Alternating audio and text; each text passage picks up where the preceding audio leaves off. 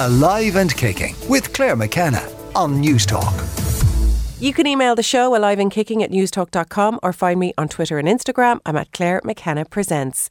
Coming up this morning, the fabulous pharmacist Laura Dowling was working at a chemist counter for years and sharing her no nonsense approach to health and wellness on her Instagram page. As her followers began to mount, she began to consider making a change. Today, she joins me to talk about making the leap from the pharmacy to set up her own business and product range.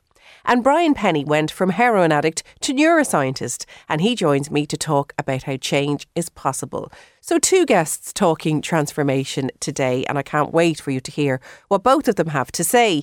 But what kind of a health and wellness week did I have? Well, I'm sorry to say the sickness continued. I was absolutely raging. Um, maybe I don't really know what it means to actually do nothing, and I don't think life knows how you can do nothing, but look, I'm fine. It's only a head cold, but it still remains, as you can hear it there. And it was commuter week this week at Newstalk. Um, I have spoken on this show previously about how I ditched the car and get the bus into town for work now. So I talked to Kieran Cuddihy about that on the hard shoulder during the week. And the team had also tasked me with cycling through town. Now, I just live too far away to actually cycle in and out of work. But I suppose the idea was that if I was to get public transport a certain way and then get on the bike, I would have previously said, "Oh, I'm not. I'm not that kind of person." Oh, I see those rental bikes. They're they're for tourists. I, I don't know how to work them. I'm not going to do them. And I'm fascinated by that. I'm fascinated by how we hold ourselves back by just saying, "I'm not that kind of person," or "I just can't do that." And I had to do it for the hard shoulder team. So on Tuesday, I downloaded the app, got a bike. It was absolutely easy. There was no problem with it whatsoever. It was grand and foolproof. And then there was that moment where I realised, oh, I'm actually going to cycle this bike through town without a helmet. I didn't think to bring one from home.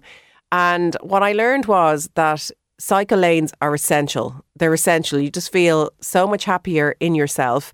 Um, because when they disappear and it's just you against the traffic, that's when things got a bit hairy. But on the whole, it was a very enjoyable experience. Now, I did look out, it was a gorgeous, sunny autumn evening. There I was cycling up by Merrion Square. I did take a few turns into busy traffic because I did want to really, really make the effort. And there were a couple of turns that I kind of bottled because I just didn't think I felt comfortable enough to start cruising through the traffic. But I will say that I went on, spoke to Kieran about it, gave it, you know, on the whole, a thumbs up that it was very, very doable and I would recommend it. And even on my cycle back after talking to him, I'd already built up confidence. So I think it sort of comes with time. I mean, you do feel like pedestrians and cars aren't thinking about you because they have enough on their plate and you're you're kind of on your own. And I did stick to the rules of the road and stopped at red lights, but I could actually see what the allure to breaking them and going out before the cars is because you just feel like you're a little bit safer. You and the cars on your little two wheels is a little bit vulnerable. But as I say, for commuter week, I learned that sometimes you can do things that you think you can't and it's worth just giving it a go. I found it with the bus and I found it with the bike. So I recommend I mean, obviously, if you're living in a rural area, it's going to be a bit different. But if there are city bikes around where you live, I suggest, even if you're running late to a meeting one day, that you hop on and give it a go. You can email the show alive and kicking at newstalk.com. Now, Laura Dowling, also known as the fabulous pharmacist, has been a regular on this show as I'm a big fan of her and her no nonsense approach to health advice. And she just has a fantastic energy about her. Well, she has decided to take that energy out of the pharmacy and into the big bad world of business ownership. And she joins me in studio now. Hello, Laura. Hello. Before we get into this leap that you have made with your energy, can we go back to you becoming a pharmacist in the first place. Yes. Why did you choose that route? Um, I chose to become a pharmacist because I was always into, I loved chemistry, loved maths, and loved, you know, I loved the whole idea of chemistry where you can mix things together and make a totally different substance. Um, and I, I loved healthcare as well. But I didn't necessarily want to go down the route of medicine because I, I was afraid it was going to be cutting people up all the time and lots of blood and guts and stuff. And I I, I knew the career trajectory of a, of a doctor was, you know, a good six years in medical school and then another 30 years because, you know, and a lot of my friends and family would be doctors and, and you know, they they get their consultancy at about 36 years old after a huge amount of training. So I kind of wanted to a, a, quicker route to to being qualified and, and being able to work um, autonomously. So um, I chose pharmacy and uh, I, I loved it. It was definitely the, the, the job for me. Definitely uh, the career path that I chose was was right for me. And how long were you working as a pharmacist? So, 20 years. So, it's a five year degree, um, master's now, actually. And then I was 20, I've been working, working as a community pharmacist for 20 years. And like, it is a real, as you say, community hub. You really get to know the people that are coming in and out. You're doing more than just taking tablets down off the shelf and putting them in a tub and handing Absolutely, it out. Absolutely, yeah. No, like I mean, I was in the same pharmacy for 17 years up until I left in April of this year. So I would have known my patients inside out. You know, even uh, there was no bathroom in my in the little pharmacy that I worked in, so I'd have to have left to go to the bathroom. And whenever I come back in, I'd see them standing there, you know, with their back to me, and I would have known who it was just from the back of them. So and very much. Yes, community focused, and people will come in often, like every day, nearly for the chats, and then you, you get to know them, you get to know their families, and then also they would they would let you know a little bit about their lives and their health questions. So certainly, I loved much more being front of shop and chatting to people rather than in the back dispensing. So I, I wasn't. Um, I, I, yeah, I wasn't. I, was more into finding out about people, helping them with their healthcare choices, etc. Yeah. And when did you start sharing health advice on social media? Because that obviously wasn't around when you were doing your your degree, and over time that has just become a really good way for people to share advice. So when did that start for you? Yeah, it has. So uh, after I came back from my maternity leave after I had my third child, so he is nine now. So I went back to work after he was six months because he he was a bit of a surprise. So there, there wasn't much money in the bank. So I, went back when he was six months old, and you know the social media was kind of becoming a thing there. Like I think it was only really Facebook, and I, I, had always found that people were coming to me with the same questions. You know, my friends, my family, people coming into the shop. The amount of pictures I got of babies' bottoms going, oh, "What's this rash?" You know. So I decided I would just put it out there. You know, in an unbiased, matter of fact way for everyone to to see if they wanted to. And initially it was on Facebook. And initially it was only written posts. So it was like a picture of a product or a picture of a rash and an explanation of how someone could treat it. But then as time moved on and Instagram became a thing, I was able to put up stories, so videos of myself. And I think that that in essence got people to be able to relate to my personality because you can you, you can be yourself a lot more on video um, and that's how that kind of evolved and then really when covid hit i was just disseminating i suppose governmental advice and making it really easy for people to understand. And that's really where the Instagram kind of really took off and exploded. I probably, you know, I probably really increased my followers uh, over that time. And was that part of your game plan at all? And I know game plan sounds like it's something shady, but you know, was there a time where you were like, okay, I can make money out of this, or this can be a strand of my career?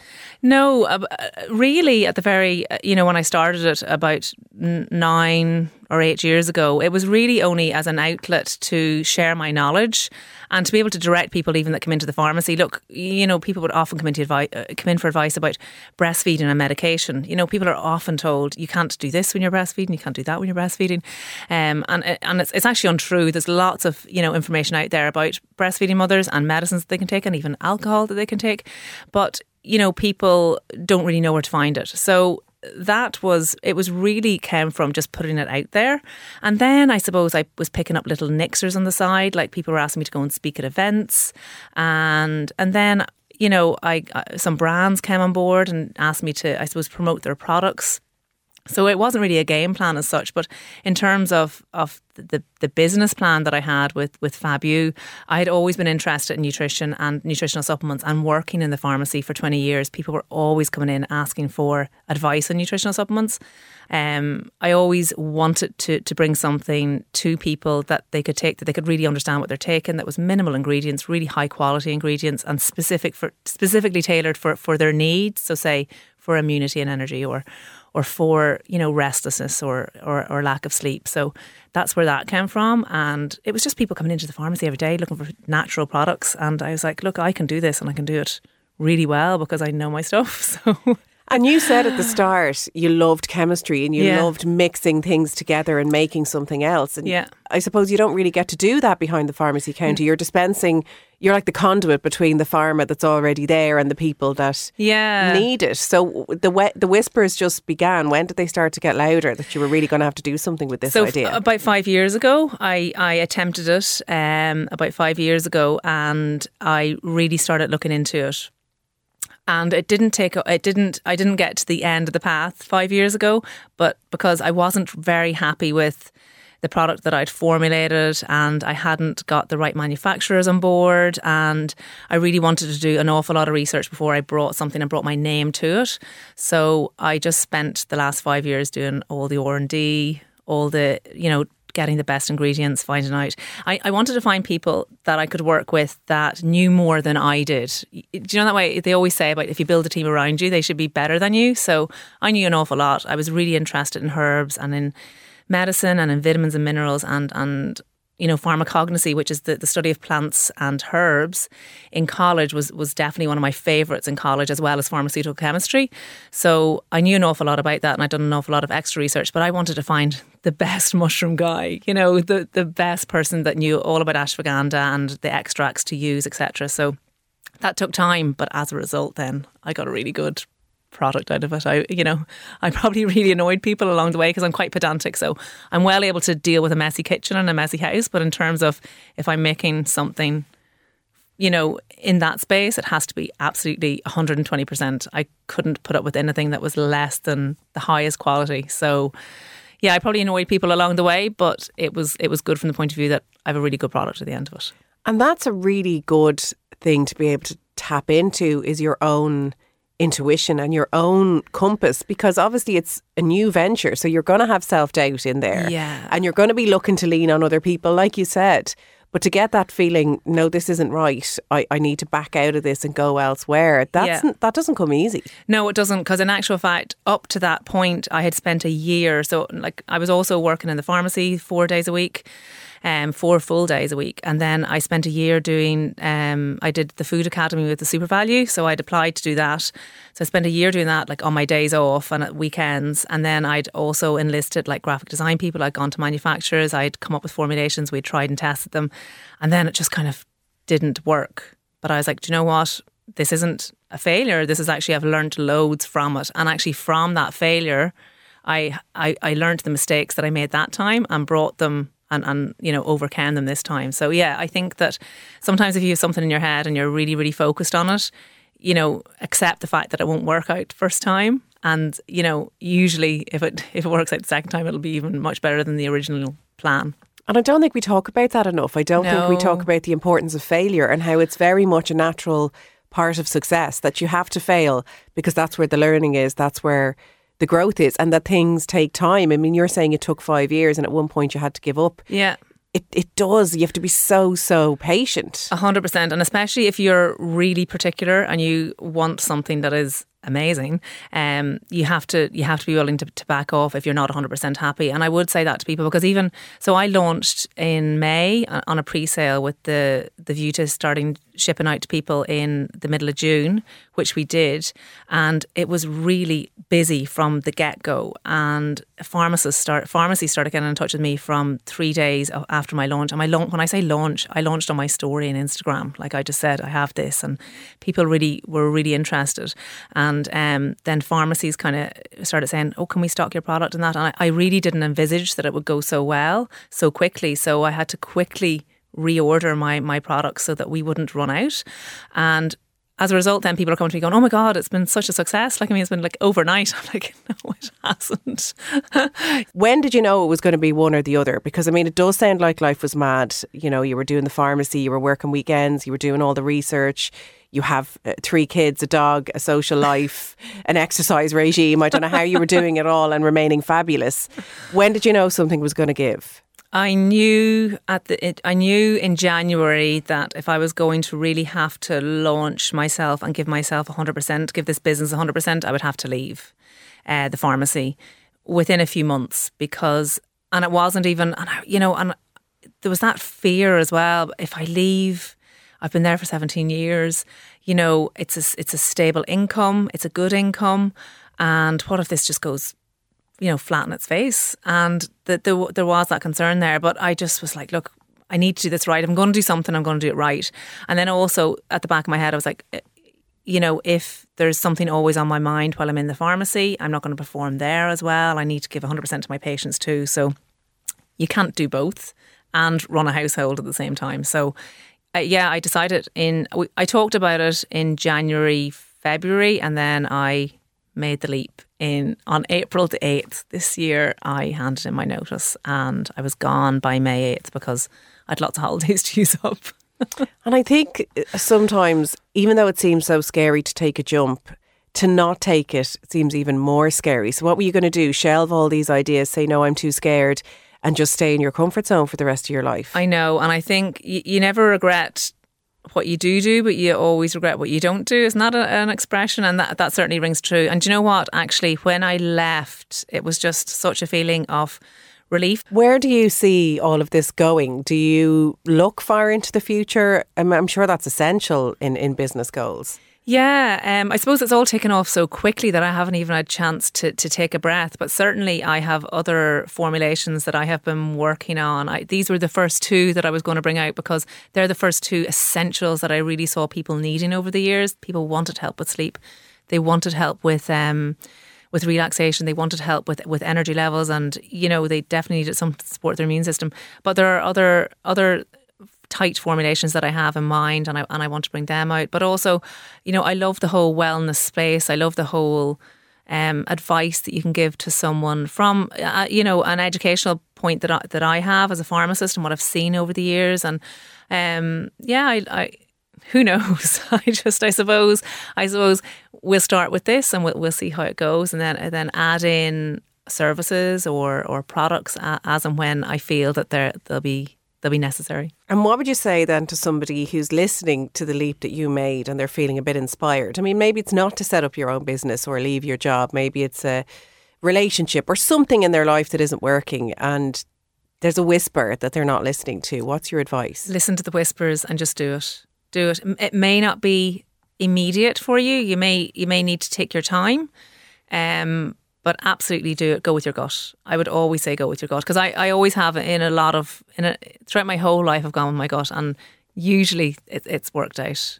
And and get help and advice from people too. Like share your ideas with people because people aren't going to steal your ideas. It's you know, and I think the sharing of ideas is lovely because you learn from each other. And if it's if it's other issues that you might be having, talk to people, get advice from people. But in you know, at the end of the day, listen to your gut and go with it. Yeah, and I think it's one step at a time. It's like, what's the first step I can make? And that might be making that phone call and asking someone's advice. Don't always be looking at the end goal. Yeah. Just one step at a time gets there. And then once you get to the next step, what's the next one I can take? What's the next one I can take? But you're right, do it. Well, I'm so glad you have because you are glowing. I mean, it could be the shrooms, it could be that you're living the life that you set out for yourself and that it's all going so well. So, from the podcast to the supplement range, um, I wish you all the very best. Thank and, you so much. 100% behind you. For more, you can go to fabuwellness.com and you will find Laura, the fabulous pharmacist, on Instagram and find out more about her podcast and everything else she's doing. Laura Dowling, thank you very much. Thanks so much, Claire. Now, Brian Pennie is the epitome of life transformation. A heroin addict for 15 years, on the 8th of October 2013, he made a change which ultimately led him to where he is today. An author, neuroscientist, and life change strategist. He now shares what he's learned along the way and the tools and the strategies that he has used, and he joins me in studio now. Hello, Brian. How are you? Hey, Claire. I'm great. Delighted to be here. Obviously, when I put it in a little introduction like that, I'm sure it wasn't as linear, but it is still the most incredible transformation I think many people will have heard. Cheers. Thanks for that. It's it's it's funny when I think the word transformation. It's like, uh, oh God, it was just it was just a journey I've been on, and I often talk about that. Like people, I feel like I got I was on a put on a roller coaster and brought along for the ride. Like people often say to me, God, you must have been brave, you must have been courageous. But it was just like the world just whatever happened to me, I feel I got very lucky. And the reason why my book is called Bonus Time, it feels like I'm I'm living on bonus time. I was given a second chance at life and I think it could have been called gratitude, like ultimate gratitude. I'm just so grateful to be given that second chance of life. And I think the trajectory or the the energy of that gratitude has really carried me on that journey, and just has carried me forward and given me the drive and the energy really to to keep going and making changes. And I feel some sort of conflict sometimes in kind of describing you with heroin addict beside your name and then describing you with PhD beside your name as if that's when you were bad and look at you're good now. And I don't want to take from the hard work that you obviously put into all of your studies or to get where you are today. But I think the ultimate achievement that you got was that you started to realise your own self worth. And that came while you were still a heroin addict. One hundred percent, Claire, and I love, I, lo- I love where you, where you've gone on that as well because I, even as a heroin addict, that was always inside me, and it's inside of everybody. You know that way. It's just getting lucky to unearth that. That's what really happened with me, and for me, it was just the lights came on. It was just the, it was a, sw- a, light switch of awareness. All of a sudden, I seen things from a different lens, and that, like the opposite of addiction for me, is awareness. Like when you are trapped in self deception and in that mode of just being stuck up in your own head, you will just do anything to get out of your head. That's what we say. We drink, gonna get out of my head tonight. So you're gonna do that, but all of a sudden, it's just the aware. The light switch came on, and I seen the world from a different perspective, and that just sort of carried me along on the journey. So nothing really changed except just a bit more awareness in my life. So, what was that turning point? What was happening leading up to that day in 2013? It was basically so I was a functional addict, well, functional in inverted commas for a lot of that time, and I was had different struggles, a lot of self deception. I was lying to myself, but in the end, everything just fell apart. I lost my job. I lost every relationship in my life. The drugs stopped working. I took drugs to escape anxiety and panic attacks, terrified of my inner world and they weren't working anymore and it was making it worse. It was like a snake trying to eat its own tail. It was actually making it worse. The drugs was making it worse. And even the, my family, who are incredible, they had to pull back to protect themselves. So it got to the stage where it was live or die, sink or swim. And I tried to get into a detox facility for the first time to get clean. And to make a long story short, I had a horrific a convulsive seizure. I bit my tongue in nearly in half. I had a horrific physical experience and I was rushed to the hospital. And I had this experience in the hospital where I thought it was brain damaged. I couldn't label the room I was in. I'd seen a fire extinguisher on the wall and I couldn't label. I couldn't think, what what is that? And I thought it was brain damaged. And I remember in that moment just kind of surrendering. I thought, I thought, I can't fight this anymore. You win. I give up. I was beaten. And there was a surrender in that where I felt like I stopped fighting with my own mind. I stopped fighting with the world of, of reality. And I just sort of, there was an acceptance come into my life. And that was the start of a big shift where I, I finally got off drugs. I went with eh, eh, a, a diazepam detox first. That was the one I'd done at home. Then I went with heroin detox and treatment. But that was the start of a journey, that surrendering where I stopped fighting with my own mind and I started looking at life in a different direction. And it was just like I was given a, a new lens for life. My mind sort of slowed down. I start switched addictions, you could say. I say I, I, became obsessed with learning and psychology and Eastern philosophy, but it was like I put my dopamine hooks into that and I became addicted to that. It was I really was at the very, very start. I've gotten a bit more balance now, and that just carried me on that journey. And then every time you got an achievement, whether it was a week clean, whether it was a, a really helpful counselling session, whether it was doing one of your, your learning achievements, did that start to build up your foundation? to be honest, it, it, wasn't really like that for me. It was like um, I, I had that shift in perspective. It was a really quick shift in perspective. It was like an energy came into my body. And I remember in detox, I had this profound experience where it was just like the world just felt like it was glowing. That's the only way I can describe it. Like sensory perceptions. It was like sounds were more cheerful. Uh, what I seen was brighter. Uh, the world just seemed brighter. And I, what I realized over time was that my mind started to slow down and went quiet. And that started to set me off on a quest of why did I suffer so much? Why don't I suffer? Why did I feel so bloody good? And how can I share that with other people? And that's why I went into academia and done the PhD. I was really exploring the relationship between our thoughts and our emotions and stuff like that and looking for sort of not a solution, but an answer to why I had that transformation. And it was nearly that quest that brought me on that journey that pulled me along rather than the, th- the therapy and the other work I was doing. But it was sort of intermixed because I was learning about psychological tools. I was learning on the way, but it was really a new drive, a new lust for life that pulled me on the journey and kept me going. And I'm a real under the bonnet kind of person. I want to know what's happening when I meditate, what's happening in the body. And isn't that a really funny thing sometimes? Why can't we just accept it? Why, when you get a better explanation for it, is it easier to actually do? Yeah, it's really interesting. Like there's a there's a line I, I, I like to speak about a lot because people say I know about meditation, I know about gratitude, I know exercise is good for you, but it's like knowledge is not where the game is played. You've got to put the actions in. That's where you get the get the benefits. But you do have to have the knowledge first. And I think it's that curiosity mindset. Like that was a big thing for me. All of a sudden I became insanely curious about the mind and all of these techniques and strategies. And that sort of curiosity for that knowledge drives you forward. But you've got to merge that with the actions that you're going to take as well. But the curiosity is really, really crucial. So when you started backing yourself, things really started to open up for you, didn't they? From your publishing deal to your scholarship at Trinity College. I mean, I don't attribute that to simply luck, but when you open your eyes to possibility, opportunity does present itself, doesn't it? It really does. There, there's something that I've come across. It's, it's kind of a thread in my own life as well. Like I've thought deeply about my own values based on some of my experiences, and it was like I lost 15 years of my life, and I hadn't really got time to lose any more as such. And I wanted to do things quickly, and boldness is a core value of mine. So like I don't mind getting rejected. If I ask 10 people and I get one yes, that's a that's a win. That is a win. So that boldness sort of carried me forward in life as well. And in terms of the business, like in 2017, I got this idea in my head. I want to learn from people further along the path. So people that have gone that are really successful in certain areas. And I basically just Googled 25 most influential women in Ireland, the 25 most influential men in Ireland. And I guessed their emails. Like Bernard Byrne was the CEO of AIB at the time. So I says Bernard Byrne at AIB.ie. bbyrne at AIB.ie. And I just sent them all emails.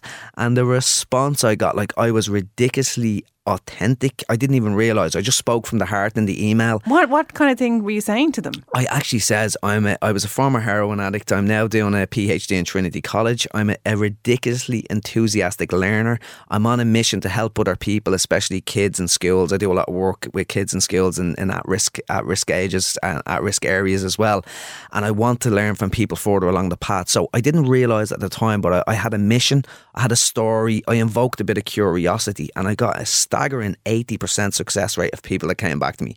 Built an army of mentors, advocates for me. I've great friends, like Bernard's a really good friend of mine now as well. So that boldness of putting myself out there, and Amy Huberman was one of the people I reached out to as well. And I had a chat with Amy, and I remember something, she said something to me that really resonated. She says, If you don't ask, the answer is always no. So we're pre rejected until we ask. Then we only give ourselves a fighting chance. So that kind of a thread of giving myself permission to be bold, and it's, it's still it's still nervous. You still get fearful, but that has really catapulted my my career forward. And I think sometimes no is okay. I think sometimes we put ourselves out there, things don't go as we expect them. Failure is part of it. I don't think we talk about that enough. And I think people really start to keep themselves small. I've done it myself. I've gone for a couple of TV gigs, they haven't happened. So I've just given up. And, and I don't think that's part of the rhetoric enough. And you look at people, I don't know whether it's Amy Huberman, whether it's it's Bernard in AIB, and you think they've just had this linear success rate, and that's not true. It's not true, and it's it's it's what you, what you focus on. Like I've had so many no's, but I don't focus on them. Like I was obsessed about getting Russell Brand, being on Russell Brand podcast. That never came true for me, but I don't dwell on it. It's the one thing that does jump out. So maybe it's a little itch I still It's need still to still need to scratch. Yeah, but it's it's really really true. Nothing is linear, and you look at like there's great examples of that. Like J.K. Rowling Harry Potter was was uh, uh, was rejected 27 times before it got published. Like failure is just a step on the ladder to success. I, I, was actually I was sort of interested in failure and success, and I love the etymology. I love looking into the meaning of words. And success comes from a Latin word succedere. I'm probably butchering the pronunciation. I'm sure I am, which means to come after. So success is to come after. For me, that's failure. You've got to fail. If you're not failing, you're not pushing hard enough. So you've got to be failing. There's a problem if you're not failing. So it's about reframing failure because that means you're on the right path. So what's living life with values? Because I think that's really important that that is people's foundation, but it can be hard to get your your head around what that actually is and how to find what yours are. Yeah, values. Wow, they're so they're absolutely critical for every person in life. Like they are the cornerstone to give you a direction of where you want to go. Like basically, they are what's important to you. Some of my core values is relationships, my health, mental and physical, and my energy. I protect me energy with me life. And boldness, another core value of other values. So you've got to find out what's important to you so you can make decisions and take actions that align with what you value. So you can find your true north. And interestingly, when you speak to people about values, what what do you value? Only five percent statistically statistically speaking, people know what they value. So that's crazy. If you if they're so important that you need to know what direction you're going in and what's important to you, if you're not like aware of that, 95% of people aren't aware of that, then where are you actually going? You don't really, you're, you're making decisions based on other people's agendas maybe. So you've got to think about, right, what is important to me? And then keep that in mind when you make decisions. And for people thinking about that, so what, what do I do? How do I think about my values? Questions are really important in that context. And something I'd say, really simple questions like would be, um, I often do this in my coaching gigs, be like, um, if you were at your own funeral, what would you want your friends to say about you? So they were loyal, they were kind, they put themselves out in the world, they took risks.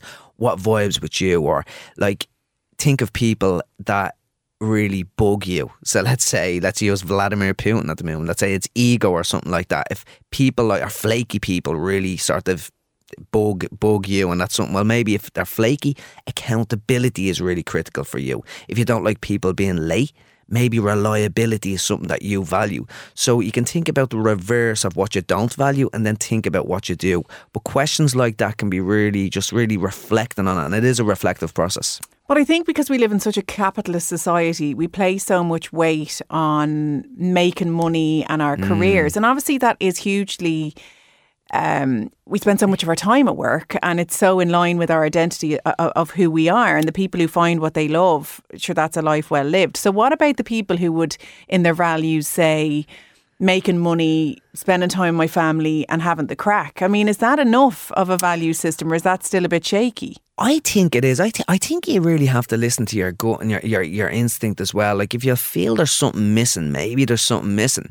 But like for me as well, like money is sort of um, it, it, it's a stepping stone onto true values. Like I value freedom, so I'm trying to build a business, and I really want to earn more money so I can get the house I want, so I can go on the holidays I want to do, so I can pay employees to do other things to give me more time so I can spend more time in schools. That's one of my missions is to spend more time in school. So money is critical in the world that we live in.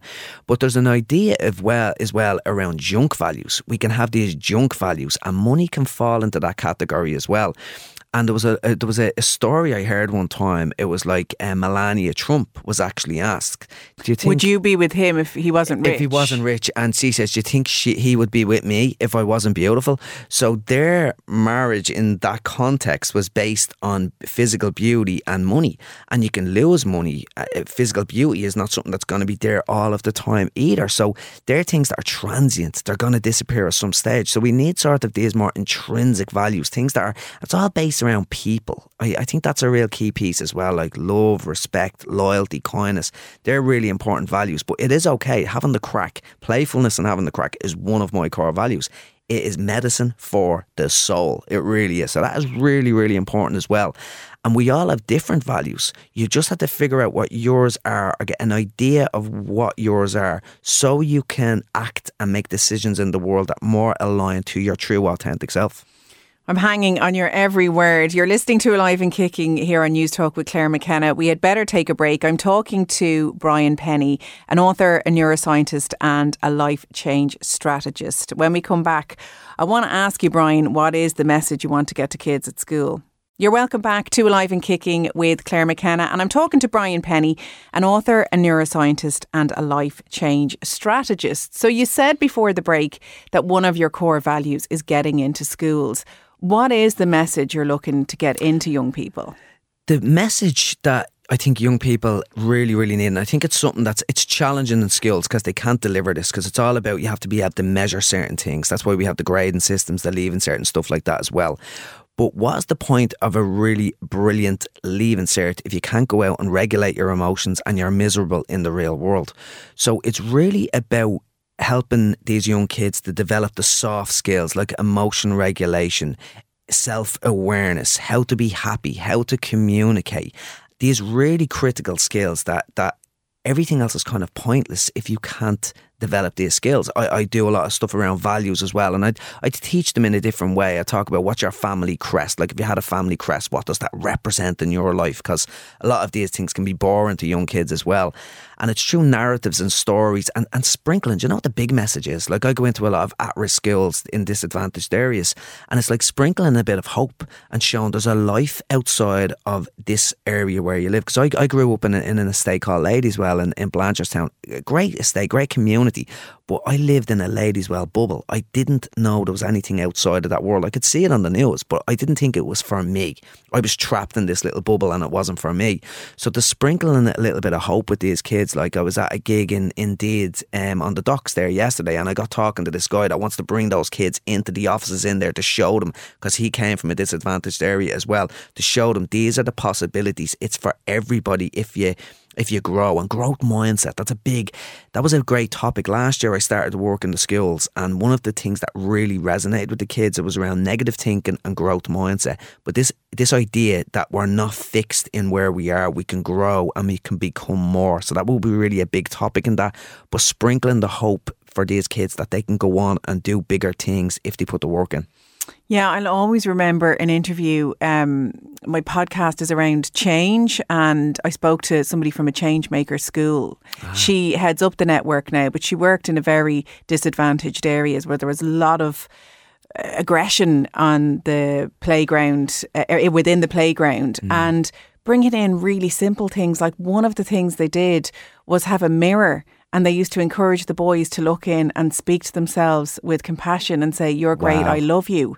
Because she could see they were fighting in the playground and then coming into the office and bawling, crying. She was like, There's emotion here, there's heart here, there's something bigger going on. We have to stop punishing them and bringing in consequence and we need to just open up to a bit more empathy and compassion which is part of the the the, the change maker uh, style and yeah they just they just flourished. Little things like that, and having window boxes that they had to care for, they just blossomed, and all that aggression just completely minimised, and it just really blew my mind. That's amazing. That's amazing because that's the one thing, like the challenges that some of these these kids are going through as well and it's it's helping them to be vulnerable because anger is really an aggression. It's just cloaked in fear. It always comes from fear. So it's really helping to get under the bonnet of their own emotions and helping them to see their own emotional world, their own inner world, so they can actually be more aware of that because that's where change really comes from as well. But keeping it simple is absolutely crucial. Like I'd go in and talk about lots of different stories and facilitate the conversations with them because they don't want to go in and hear someone lecturing about emotion regulation. Like I wouldn't even use them terms when I go into the room.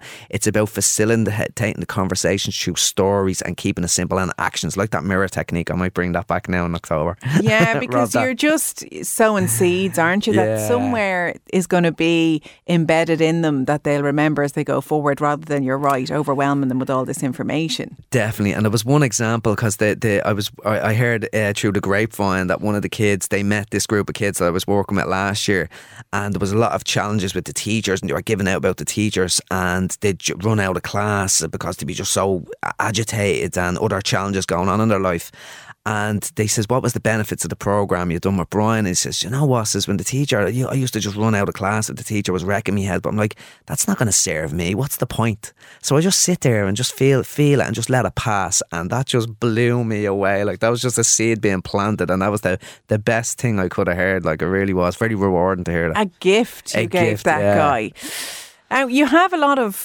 very rewarding to hear that. A gift you A gave gift, that yeah. guy. Now, you have a lot of courses, you do a lot of coaching, and I wanted to ask you about one of them um, the psychology and neuroscience of manifesting. Can we talk about manifesting a little bit? Because I think it gets a bit of controversy at the minute. And I heard a podcast recently that really sparked something in me, and I ended up interviewing um, the guy behind it on, on one of the other shows here on Newstalk. And he was sort of saying that there's almost an inference that you're doing life wrong. If you're not manifesting the life of your dreams, there's some shame involved in that. And and he works in the cancer space and a lot of people were coming saying, I mean, I'm doing life wrong. Look, I've got cancer and there's a lot of blame involved. Um, where do you see manifesting or where do you stand on all of that? Because there's so much of it on social media and part of me and my conflict with it is there's a there, that idea that you're not doing it right and why haven't you got this life of, of your dreams? Yeah, it's really interesting. So it was myself and Daniella Moyles done the course on manif- on manifesting, and the big thing that we we really wanted to go in, like if you think the the the, the secret kind of manifesting is just that you believe and you will get, you think and you will receive the things you want, and some people start to believe that without putting the action in. It's absolutely crucial that you have to put the actions in. And one of the challenges that I wanted to get in, like it's not so much the things we have to do, but the things we have to remove. And limiting beliefs are the things that really hold us back. Like if you don't think you're good enough, if you believe you're not good enough, well, you're not going to take the actions that align with manifesting the life that you want. If you think you can't cope with difficult situations, that was the belief in my life. Can't cope with anxiety, I need drugs. That was my fundamental belief. But it, so if you think that and believe that, you're not going to create the opportunities in your life to be able to cope with challenging situations, to build that resilience muscle. And I think resilience is another funny word as well. Like I think manifesting and resilience, they're big words that represent a lot of things. And I think the challenge is we need to put more context around it. We need the label because we need to describe these things. But manifesting and resilience for that matter are different things to different people. And in the context of that guy you're talking about there as well, you would think that. So if if somebody's do, trying to put the work in and they're trying to manifest and they're not getting the results, I could see where that self doubt and it could even be bad for your self worth could come in there. So really, it's I, think people need to be careful about that as well because we all start from a different starting point, and it's about compound compounding for me. Like what I found is it from for building my business and doing the things I've done, there was so much hard work, so many baby steps. And some people have to work more baby steps than other people to get to where they want to go. But once you are putting the work in and you're on the right path, you are doing that and just have faith in that. But just to recognize that it's it's just a lot more difficult for other people and some other people will have more challenges on the way.